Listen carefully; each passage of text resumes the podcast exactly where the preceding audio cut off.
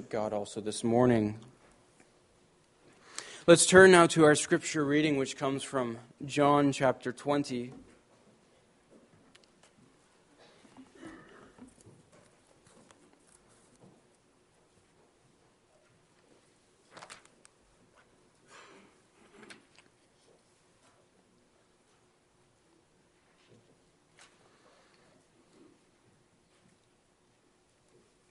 John 20, beginning in verse 1.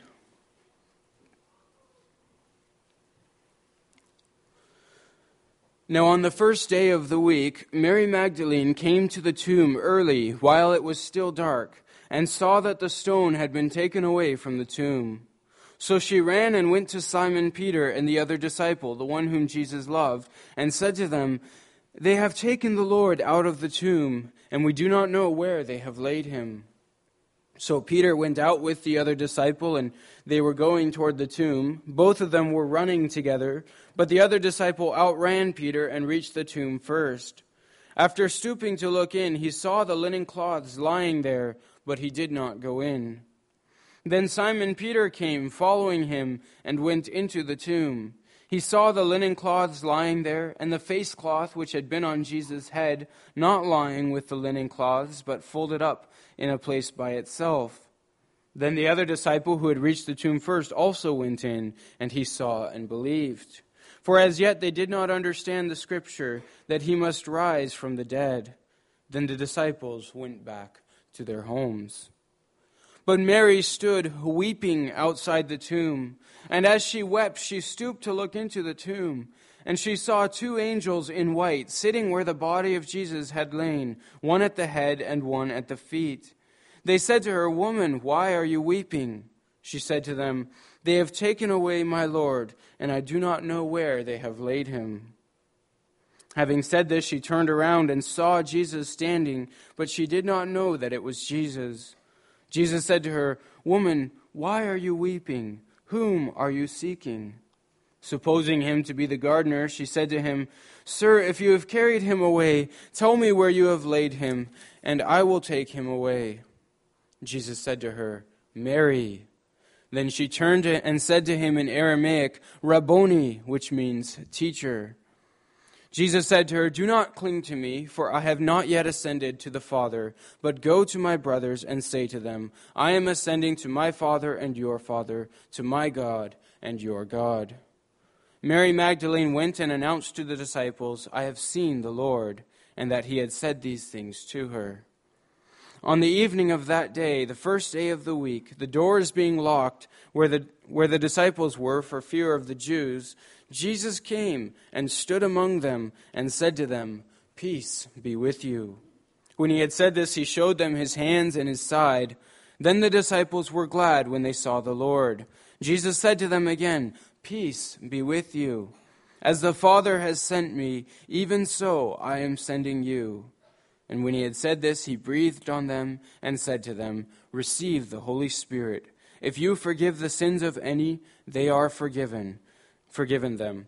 If you withhold forgiveness from any, it is withheld. Now Thomas, one of the twelve, called the twin, was not with them when Jesus came. So the other disciples told him, We have seen the Lord. But he said to them, Unless I see in his hands the mark of the nails, and place my finger into the mark of the nails, and place my, my hand into his side, I will never believe. Eight days later, the disciples were inside again, and Thomas was with them. Although the doors were locked, Jesus came and stood among them and said, Peace be with you. Then he said to Thomas, Put your finger here and see my hands, and put out your hand and place it in my side. Do not disbelieve, but believe. Thomas answered him, My Lord and my God. Jesus said to him, Have you believed because you have seen me? Blessed are those who have not seen and have yet believed. Now, Jesus did many other signs in the presence of the disciples, which are not written in this book, but these are written so that you may believe that Jesus is the Christ, the Son of God, and that by believing you may have life in his name. So far, the Word of God. Let's sing as we reflect on these things from hymn 34, stanzas 1 through 4.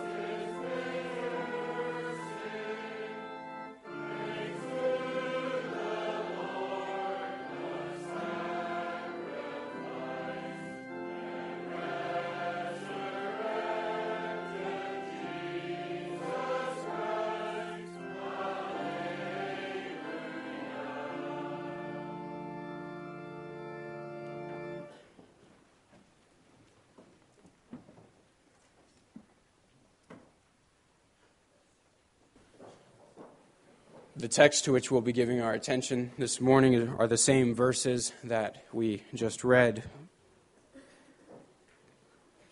And you may be helped, helped by having your Bibles open with you.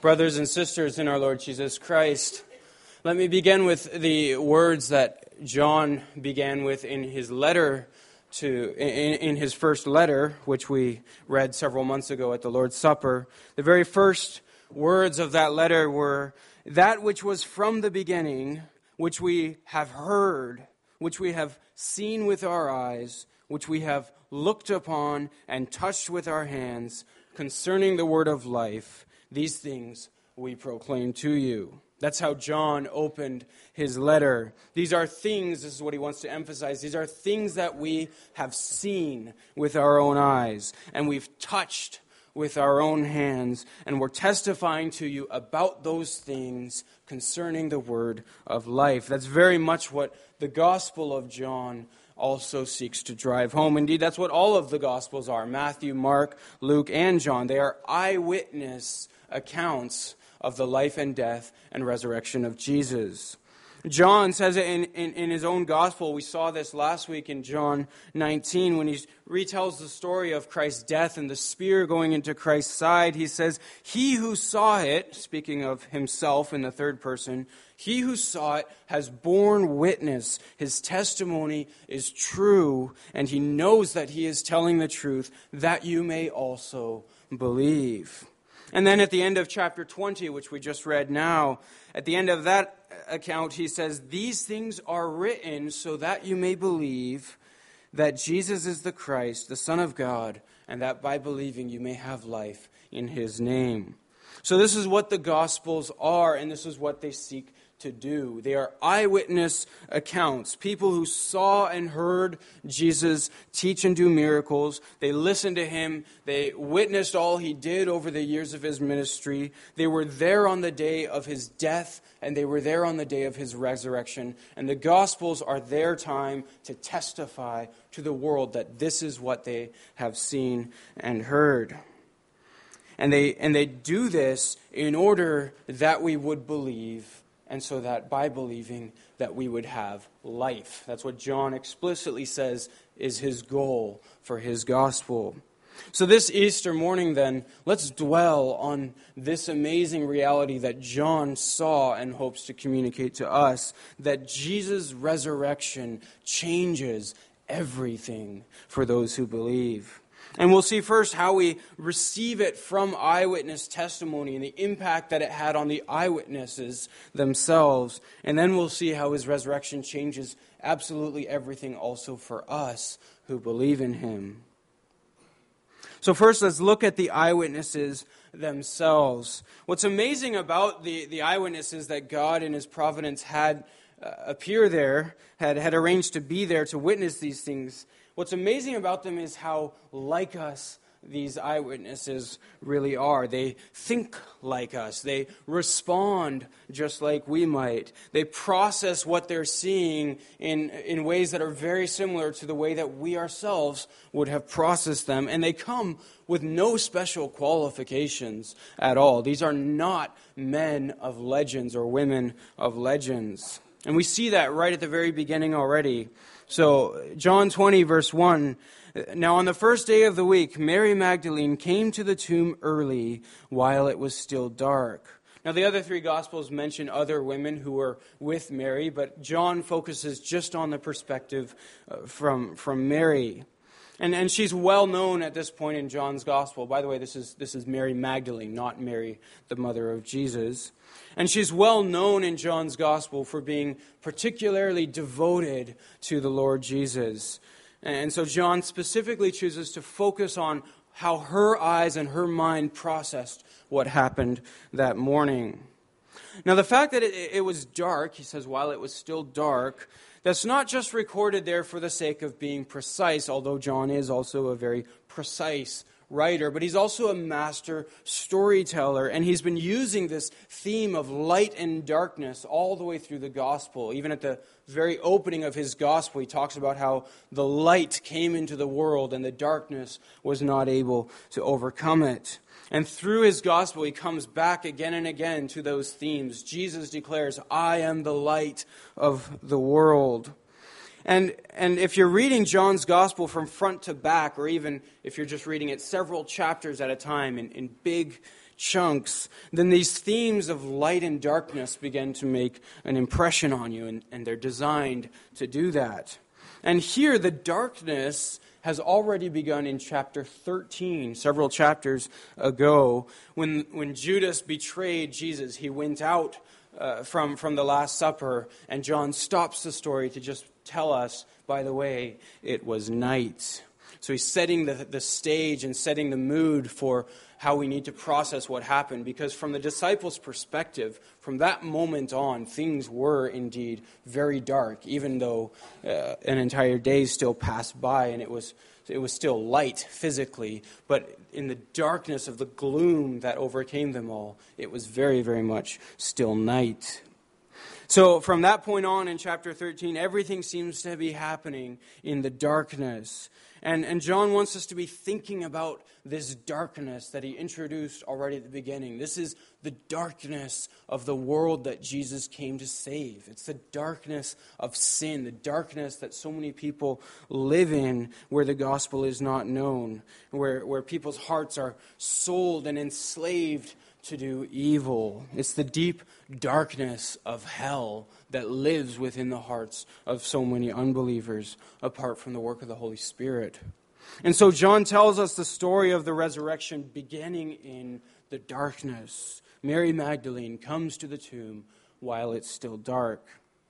Now, this is, this is our first eyewitness, Mary Magdalene. And notice how honestly John tells the story from her perspective, how human Mary Magdalene really is. This is not some kind of legend where the apostles came to the tomb in the early morning fully expecting it to be empty, fully expecting the Lord to have risen. That's how you write legends, glorifying yourselves as the first disciples of Jesus. That's not how John tells this story. No, the first witness is a woman, a woman whose testimony in that time didn't even count for anything. And, and she reacts to the empty tomb just like any of us might react. She sees that the tomb is empty, that the stone has been rolled away, and she does what anyone else would do. She goes off to find the body. She doesn't assume that Jesus must have risen. She assumes someone took the body somewhere else. So, verse 2 says, She ran and went to Simon Peter and the other disciple, the one whom Jesus loved, and said to them, They have taken away the body of, of the Lord out of the tomb, and we do not know where they have laid him. So this is not some superstitious or gullible woman. She's as skeptical as any 21st century man or woman might be. She wasn't coming to the tomb to see the risen Lord. She came to cry at the grave of a dead friend and teacher. And when she sees the tomb empty, the thought never once occurs to her that he might be risen. She just assumes that someone took the body to bury it somewhere else. So she calls the disciples, Peter and, and John, and, and they come running to see.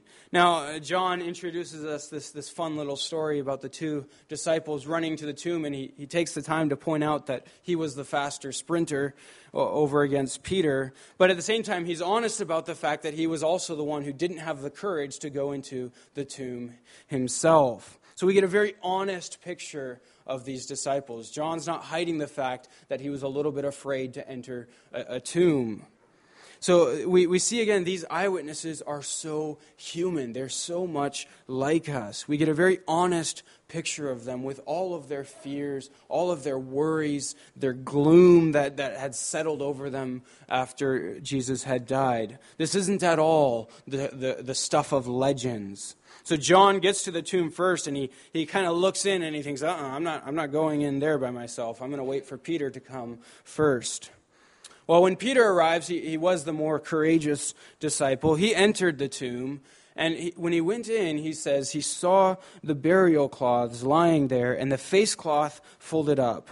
Or, or actually, that's probably better translated. The, the ESV says folded up, but it's probably better translated rolled rolled up, the way it would have been wrapped around Jesus' head, except for the fact that now Jesus has completely vacated that wrapping. So it's still rolled up. It's not unrolled, it's just vacated and, and flattened eh, the way it would have been before Jesus was, uh, while Jesus was rolled up. So you notice also here that the level of detail in, in an eyewitness report. He's describing things exactly as, as they saw them. And, and what Peter saw would have made no sense at all. If you think about it, linen cloths lying there, the face cloth over there, and still rolled up. So, this is not at all the work of thieves. You might think, what kind of thief would steal a body which is worthless and leave behind all of the cloths and the spices, which were the only thing that were actually valuable? Why would a thief leave those things behind? And, and much more, why would they take the time to roll all those things up again as if there had been a body inside? And if, if someone, even if someone, if it wasn't a thief, but if someone had just come to take Jesus' body away, that's what Mary is assuming happened, they never would have unwrapped the body, and they certainly never would have left the linen cloths behind. So we don't know what Peter thought when he saw. The text doesn't tell us. But evidently, John had a hard time believing that Peter really saw what he saw. So at that point, he himself went in to see it for himself. And, and when he sees it with his own eyes, he tells us he, he believed. And, and I wouldn't take that as saying John believed that Jesus had risen. You can tell in the next verses that wasn't the case. But it seems to be saying he believed what Peter had told him. So he entered the tomb and he saw, yes, it really did. It really was exactly like Peter said. So then then now both Peter and John have seen the inside of this tomb. They've seen the claws lying there. What then are they going to do? Well, verse 10 tells us the disciples went back to their homes. That's all they did. There's, there's no moment where they say, Yes, we, we knew it. We knew he was going to rise from the dead after all. No, they just go home. There's, they figure there's nothing else they can do. No one knows where the body went, so they just go home. Now, in verse 11, we see Mary Magdalene stayed behind at the tomb to weep some more. And she, as she stood there, something in her uh, apparently made her decide to, to double check what the disciples had seen, or maybe to see if there was anything that, that they had missed. So she herself stoops down and looks into the entrance of the, of the tomb cut in, into the rock. So it must have been a, a small, low entrance for her to have to stoop down to see into it. And when she did, she saw two angels sitting there inside the tomb. And verse 13 says, They said to her, Woman, why are you weeping? And she immediately responds, They have taken away my Lord, and I do not know where they have laid, where they have laid him. It's hard to imagine what must have been going through Mary's mind at this point. Don't, don't forget that she's, of course, still traumatized by, by Jesus' death. She's still completely shaken up by grief. But it seems she must have recognized that these were angels, or perhaps she thought that she was having a vision from God. You don't get the impression that she confused these angels for regular human beings. Otherwise, you would imagine she would have obviously assumed that they were the ones who took the body. But that's not what she assumes. She tells them her fears. She lays out her heart before them. She talks to them about what's on her mind the way that you, you would if you thought that you were being visited by angels or, or having a vision. And, and you'll notice she also seems to forget them almost as soon, almost as quickly as she sees them. The moment she sees someone else behind her, she forgets all about these, these two angels. So she must have understood that they were angels, or, or at least understood that she was having a vision from God. And, and that's, that's very believable in that time. There's, that's one thing that's different about that time and ours. That culture was much more in tune with the spiritual world than our culture is today. So they wouldn't have seen it as so unusual to have a vision or to, to have an encounter with angels. So she, she has that conversation with the angels, and then she hears a voice behind her, and she turns to him. Now, she supposes this man to be the gardener. And, and so that makes him then the prime suspect for who took the body and laid it somewhere else. When she told the disciples earlier, they have taken the body away, she would have been probably referring to, to the gardeners, the caretakers of, of the burial grounds. So now she sees this man and she says to him, Sir, if you have carried him away, tell me where you have laid him, and I will take him away. Maybe she figured the gardeners just didn't want a crucified man desecrating these burial grounds. Don't forget, this was the tomb of a rich man, so it would have been a, a, a disgrace to have a crucified man buried in, in those grounds. So she promises him, If you tell me where the body is, don't worry, I'll go, I'll take it away myself. And it's amazing, even at this point, even after seeing these angels, all she's thinking about is someone stole the body. She's still absolutely convinced that Jesus is dead and gone, and all she wants is the body. She's not thinking at all yet about the possibility of resurrection. She's reacting really like any one of us would have reacted to, to these kinds of events, even though all the evidence is starting to point in a very different uh, direction. Well, then Jesus calls her by name, and suddenly you see in Mary her world is turned upside down. Verse 16, Jesus says to her, Mary. And she turned and said to him in Aramaic, the language she would have spoken with Jesus, she says, Rabboni, which means teacher. So, one moment, Mary is convinced that Jesus is dead and gone, and the next, Nothing else matters. She knows that he's alive. Yes, it's true, it still makes no sense to her. She still doesn't understand how this could have happened. and it goes against everything that she's ever believed or assumed that dead men do not rise back from the dead. And yet, here he is alive, and she sees him and she knows that he has risen. And not just spiritually alive, like some people have, have misrepresented the resurrection to be, but bodily, physically alive, standing right in front of her. And that changes everything. It changes everything if Jesus rose from the dead. The one thing you hold to be true above everything else, the, the pattern of, of existence that you believe yourself to live in, the universe that you believe you live in, changes if Jesus has risen from the dead. Suddenly, the axis on which your world turns has become something completely different. Either you live in a world where dead men just don't rise from the dead and that's the way that things work, or you live in a world where, where the Lord Jesus has risen from the dead. And those are two very, very different worlds. Mary Magdalene just now has been brought from one world to the other. And now she sees it with total confidence that her Lord Jesus has indeed risen. So, uh, and I'm reading a little bit between the lines here, she gets up and she runs to him and embraces him. But Jesus' words to her are not what, what she expects. Verse 17, Jesus says, said to her, Do not cling to me, for I have not yet ascended to the Father. So it, it's true, he's, he's alive. He's come back from the grave. He doesn't deny that. It's true and it's amazing. But it's also different than what she thinks. She seems to be hoping that now life can go on as normal. She can go back to the same old relationship that she always had with him. But Jesus says, No, do not cling to me.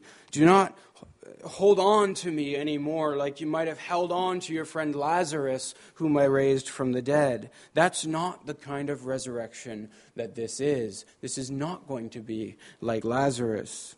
So the Lord Jesus has come back from the grave, but he's come back very differently. He's come back a victor over death and over hell, and now he's come back as king over the universe. He has work to do, and it's not the same kind of work that he did before his death.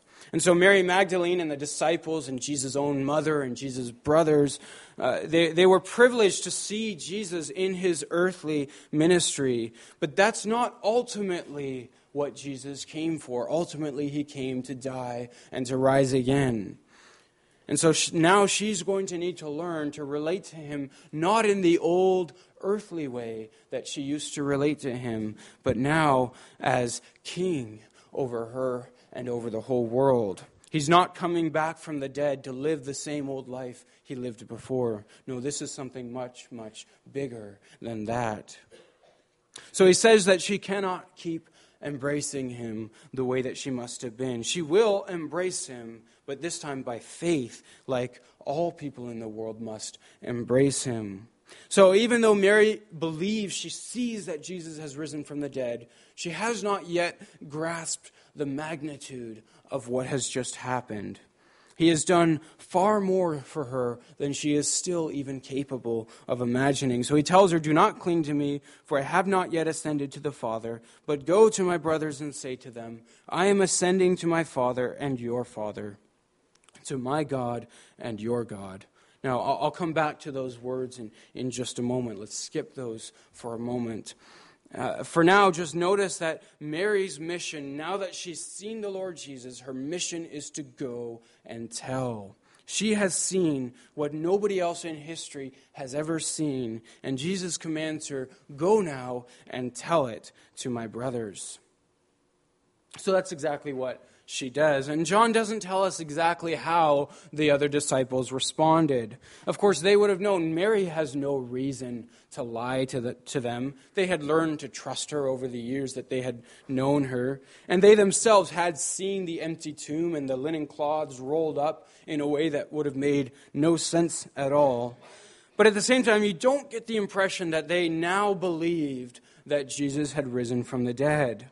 Because you notice on the evening of that same day, and, and, notice again the theme of darkness still hovering over the, the affairs. On the evening of that day, they're still gathered together, and the doors are still locked for fear of the Jews.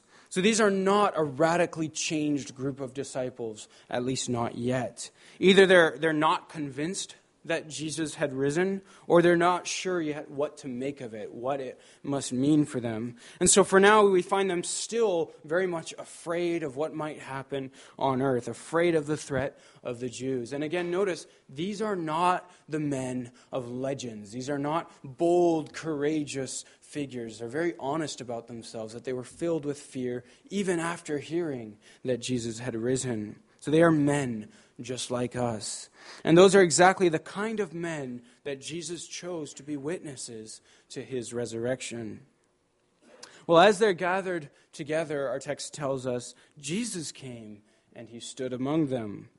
And he told them, Peace be with you.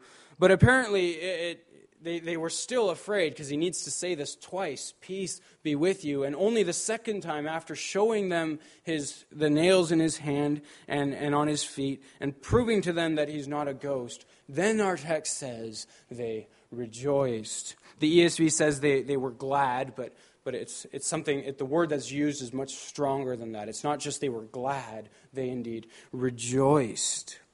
So the disciples see the Lord Jesus, they see his hands and his feet, and they realized, yes, this really is the Lord. Even though they don't know what it meant, even though they don't know how he could have come back from the dead, they see, they believe, and they rejoice. And then you'll notice the same thing that happened with Mary. He sends them on their way to go and tell. Same thing that he did with Mary. Now that you've seen me, he says, now that I've shown my hands and feet, go and tell the world that Jesus has risen. And that's where you get the Gospels. That's where you get Matthew, Mark, Luke, and John. That's the disciples obeying the Lord's command to go and tell the world. And that's what we have the privilege of reading also today their eyewitness testimony. And yet there's one person who still needs to see Jesus. That's Thomas. Thomas wasn't there that first Sunday. And Thomas, we discover, is not convinced that Jesus has risen. Verse 25 Thomas said to them, Unless I see in his hands the mark of the nails, and place my finger into the mark of the nails, and place my hand in his side, I will never believe. It's amazing how much this man is committed to his own five senses. If you just think about it, he hears 10 of his fellow brothers, his fellow disciples, whom he's learned to trust, whom he's been with for the last three years at least, and surely he's also heard the testimony of Mary. And, and what do you do with a testimony like that? And no doubt he would have, in the, in the intervening week, he would have gone and seen the tomb for himself. And yet he still says, unless I see it with my hands or see it with my eyes and place my hands into those holes, I will never believe. This man is, is really so 21st century. He wants evidence. He wants indisputable, tangible, visible evidence because, as far as he's concerned, his own five senses are the ultimate arbitrators of truth. If I didn't see it and hear it and taste it, touch it, or smell it, then as far as I'm concerned, it didn't happen. That seems to be his, his approach. And, and it's really not that different from, from people of, of our own age. Unless someone has proven it and measured it and it's there in a peer reviewed journal, then it cannot possibly be true. Now, as a church, of course, we love science. We love our scientists and the exploration and discovery of God's world that demands measurement and visible proof are all good things. And, and for many of us, that's rightly a passion. But, for he, but here, for Thomas and for, for many people, when it comes to the resurrection of Jesus, it comes down to a different question altogether. The question is what kind of God do you have? What kind of God rules your universe? Is God bigger than your universe? Is God bigger than the laws of science? It's no mystery, of course, that dead men don't usually rise from the dead. That's not normal. That doesn't happen in the universe that God has made. But is your God bigger than the laws of that universe? Could God raise someone from the dead? Did he create this universe as we saw in the last couple weeks? Does he continue to sustain it every moment by his power? This is not a question about evidence, it's a question about worldview and the kind of God that you believe in. Science, at least the way our culture has defined it, science has ruled God out as a matter of principle. The most fundamental a priori assumption in science is that God cannot factor in. God does not exist. There's always a natural explanation, or else something didn't happen. And so, even creation by God's hand is ruled out then by very definition. And so, of course, is the resurrection. And that's the kind of worldview that we, we see in, in Thomas, in spite of the fact that he's heard this testimony from 10 trusted friends, as well as from Mary and, and perhaps from other people. This is a matter of the heart for Thomas. He's heard it from all these people, and yet he still insists, I cannot, I will not believe unless I see it or sense it with my own five senses.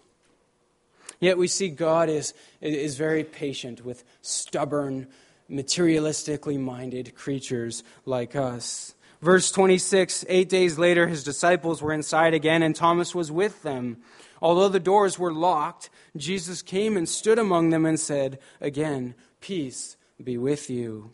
And then he said to Thomas, Put your finger here and see my hands, and put out your hand and place it in my side. Do not disbelieve, but believe. Tom answer, Thomas answered him, My Lord and my God.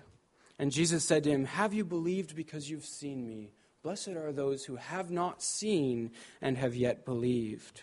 Now, Jesus is not arguing there, uh, blessed are those who, who don't care about the evidence. Blessed are those who, who take a leap of blind faith. No, there was an abundance of evidence. And, and, one, and you can look up online if you want for yourself some of the evidences for the resurrection, which are very strong. So Jesus is not saying, blessed are those who don't care about evidence, but blessed are those who, whose heart is, is not, whose heart that lives in God's world is able to listen to God's word and believe what God's word says in spite of what one might see or feel or hear. So Jesus isn't arguing for blind faith. There's abundant evidence for the resurrection. And, and most significant of all of that evidence is the fact that we live in God's world. With, if you open your eyes and see God's signature on all the things that, that He has made, that's surely the greatest argument for the, for the resurrection. That the very God who raised Jesus is also the God who created the world in the first place. So Jesus is not saying, Blessed are those who don't care about evidence, but blessed are those who, hearing the testimony of the people 2,000 years ago who saw and heard and touched and recorded it, blessed are those who, hearing that testimony, believe it because they have a God who can do these kinds of things. Well, okay, some of us might ask so maybe Jesus did rise from the dead. What difference does it make? Well, let's go back to John 20, verse 31, the words that I also mentioned at the beginning of this sermon. Starting in, in verse 30, it says, Jesus did many other signs in the presence of the disciples, which are not written in this book, but these are written so that you may believe that Jesus is the Christ, the Son of God, and that by believing you may have life in his name. So, John is making the argument here believing leads to life. God gave us eyewitness testimony that we have no reason at all to distrust. They, they laid their own lives down for the sake of this testimony because they were so confident that they had seen what they had seen. God gave us those eyewitnesses so that we would believe because all that Christ accomplished for, through, through his death, through his resurrection, he did for those who would believe in order to bring them life. So let's go back to Jesus' words to Mary um, that I mentioned I would get back to, and also his words to the disciples. To Mary, he says in verse 17, he says, Do not cling to me, for I have not yet ascended to the Father, but go to my brothers and say to them, I am ascending to my Father and to your Father, to my God and to your God. And what's Jesus' point there? It's that because of what he has done by dying for the disciples and by rising up again, he has restored the relationship between them and the Father. The Father is not just Jesus' Father anymore, he's also their Father. We who believe are counted together with Christ. We're counted with him on Good Friday when he laid down his life for us, when our sins were nailed to the cross. And we're counted with him also then on Easter Sunday when he is restored to life. His resurrection is the proof that all that he had said and all that he had done was from God. And it's also the proof that the, the curse of death which lay over us before the cross has been fully, completely canceled. It has been exhausted in Christ. God would not have raised him if his death was not enough to cover sin. He rose because the, the punishment was fully paid. And that's why God was able to raise him, and that's why God also is able to be our Father, to draw us also near to him. So now that Christ has risen, it can only mean one thing for us as believers. The curse of death, for those who believe, is over. Death is done. Death is not anymore the end of your story or my story because it wasn't the end of Christ's story either. He came to death and he overcame death. And here's where it breaks into our lives, then also now in 2017. The fact that the curse of death is gone, it frees us now already from the power of death to hold us in sin.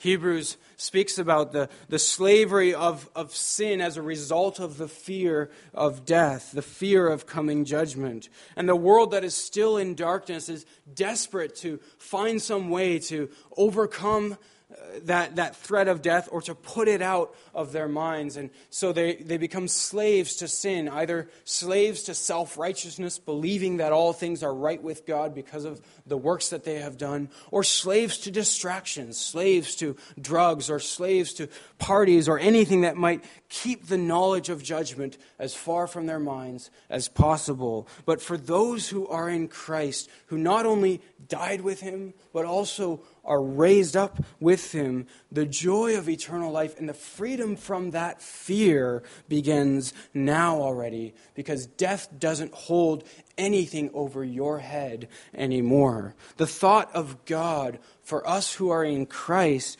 is no longer synonymous with the thought of terrible judgment and fire because Christ, our head, is now with God and we are united to Christ. So the thought of God now is synonymous with joy and with blessing and with glory. He is our Father just as much as He is Christ's Father now. And so that means we can begin to live the new life, the resurrected life, already even now. We can fight against sin and fight against that darkness that the world is, is left in and that, that is still remaining in us. We can fight against that because in Christ, our head, we've seen that darkness defeated in Him. So we can also then joyfully bear up the trials that we experience in life that might very much feel like darkness because we know that Christ went to the very gates of death. He experienced all the suffering of God's wrath and he went into the world of the dead, facing the pangs of death, and they could death could not hold the Lord Jesus down. So that means for us radical new life unenslaved by sin, unbound by the threat of death, inextinguishable by the suffering that we might endure. As Paul says, we, we are afflicted in every way, but because of Christ, we are not crushed. We are perplexed, but we are not driven to despair. We are persecuted, but we are not forsaken. We are struck down, but we are not destroyed, always carrying about in our body the death of Jesus, so that the life of Jesus might also be manifested in our bodies. Because we are in him, his life, his new life, can be seen or should be able to be seen in our own lives through our own bodies. You could say it this way we are ourselves the greatest evidence of the resurrection, the new life that Christ gives to his people. And Christ's resurrection is even more than that. It also means future bodily resurrection for each one of us. These bodies that can be racked with, with pain and broken by, by suffering, full of weaknesses, they will also, just like Christ's body, be raised again, and they will be raised gloriously. Think of how the apostles suffered for this belief, how countercultural it was at that time to believe that our bodies would be raised again, how foolish that seemed to, to Jews and to Greeks to at least the, the Jewish elite and to the Greeks, how foolish that belief was that our bodies would be raised again. In fact, Paul even had to fight against his fellow Christians who couldn't swallow that idea. You see that in, in 1 Corinthians 15. But the eyewitnesses had seen it with their own eyes and touched his body with their own hands. They were confident Christ's body did indeed rise, and so our bodies will indeed rise, no matter how foolish people might think that doctrine is. They had touched his body, they had seen it rise, they knew that theirs would rise as well. And the bodies of our loved ones also, our parents, our friends, even our children, they too will be raised again because Christ's body was raised again. And, and they will be raised glorious beyond imagination. In one sense, they will be raised the same body. Just like a kernel of wheat, this is the metaphor Paul uses, just like a kernel of wheat is, is the same thing that it was once it's grown into a full plant. It's still the same thing, and yet, on the other hand, it's radically more glorious, radically different. It's unimaginably better. The seed, uh, if, if you think about that metaphor, the seed that we are now really has no idea what it will be when it's a full grown plant, how much better, how much more glorious it will be. Well, that's the glorious future that you and I look forward to because of what Christ did 2,000 years ago, rising from the dead. And, and it's amazing in, in God's providence, He arranged it so that the, the most normal, weak, regular human eyewitnesses would see it, would touch his body, and would go and tell us so that you and I would also believe, not on the basis of, of legend or legendary figures that we cannot relate to, but normal human beings just like us who saw it and at Jesus' command went and told and wrote it down so that we ourselves can also read that eyewitness testimony. So, this Easter, then, brothers and sisters, let us indeed celebrate Christ's resurrection. And let us also, as we look forward now to the final day, let us also become the evidence of the resurrection in our own lives and in our own bodies.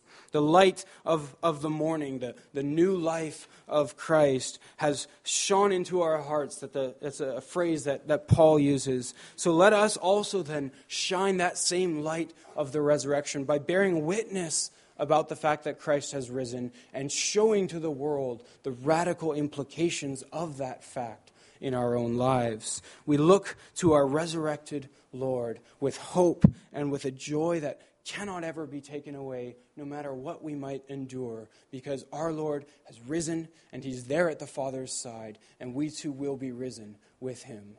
Amen. Let's sing in response.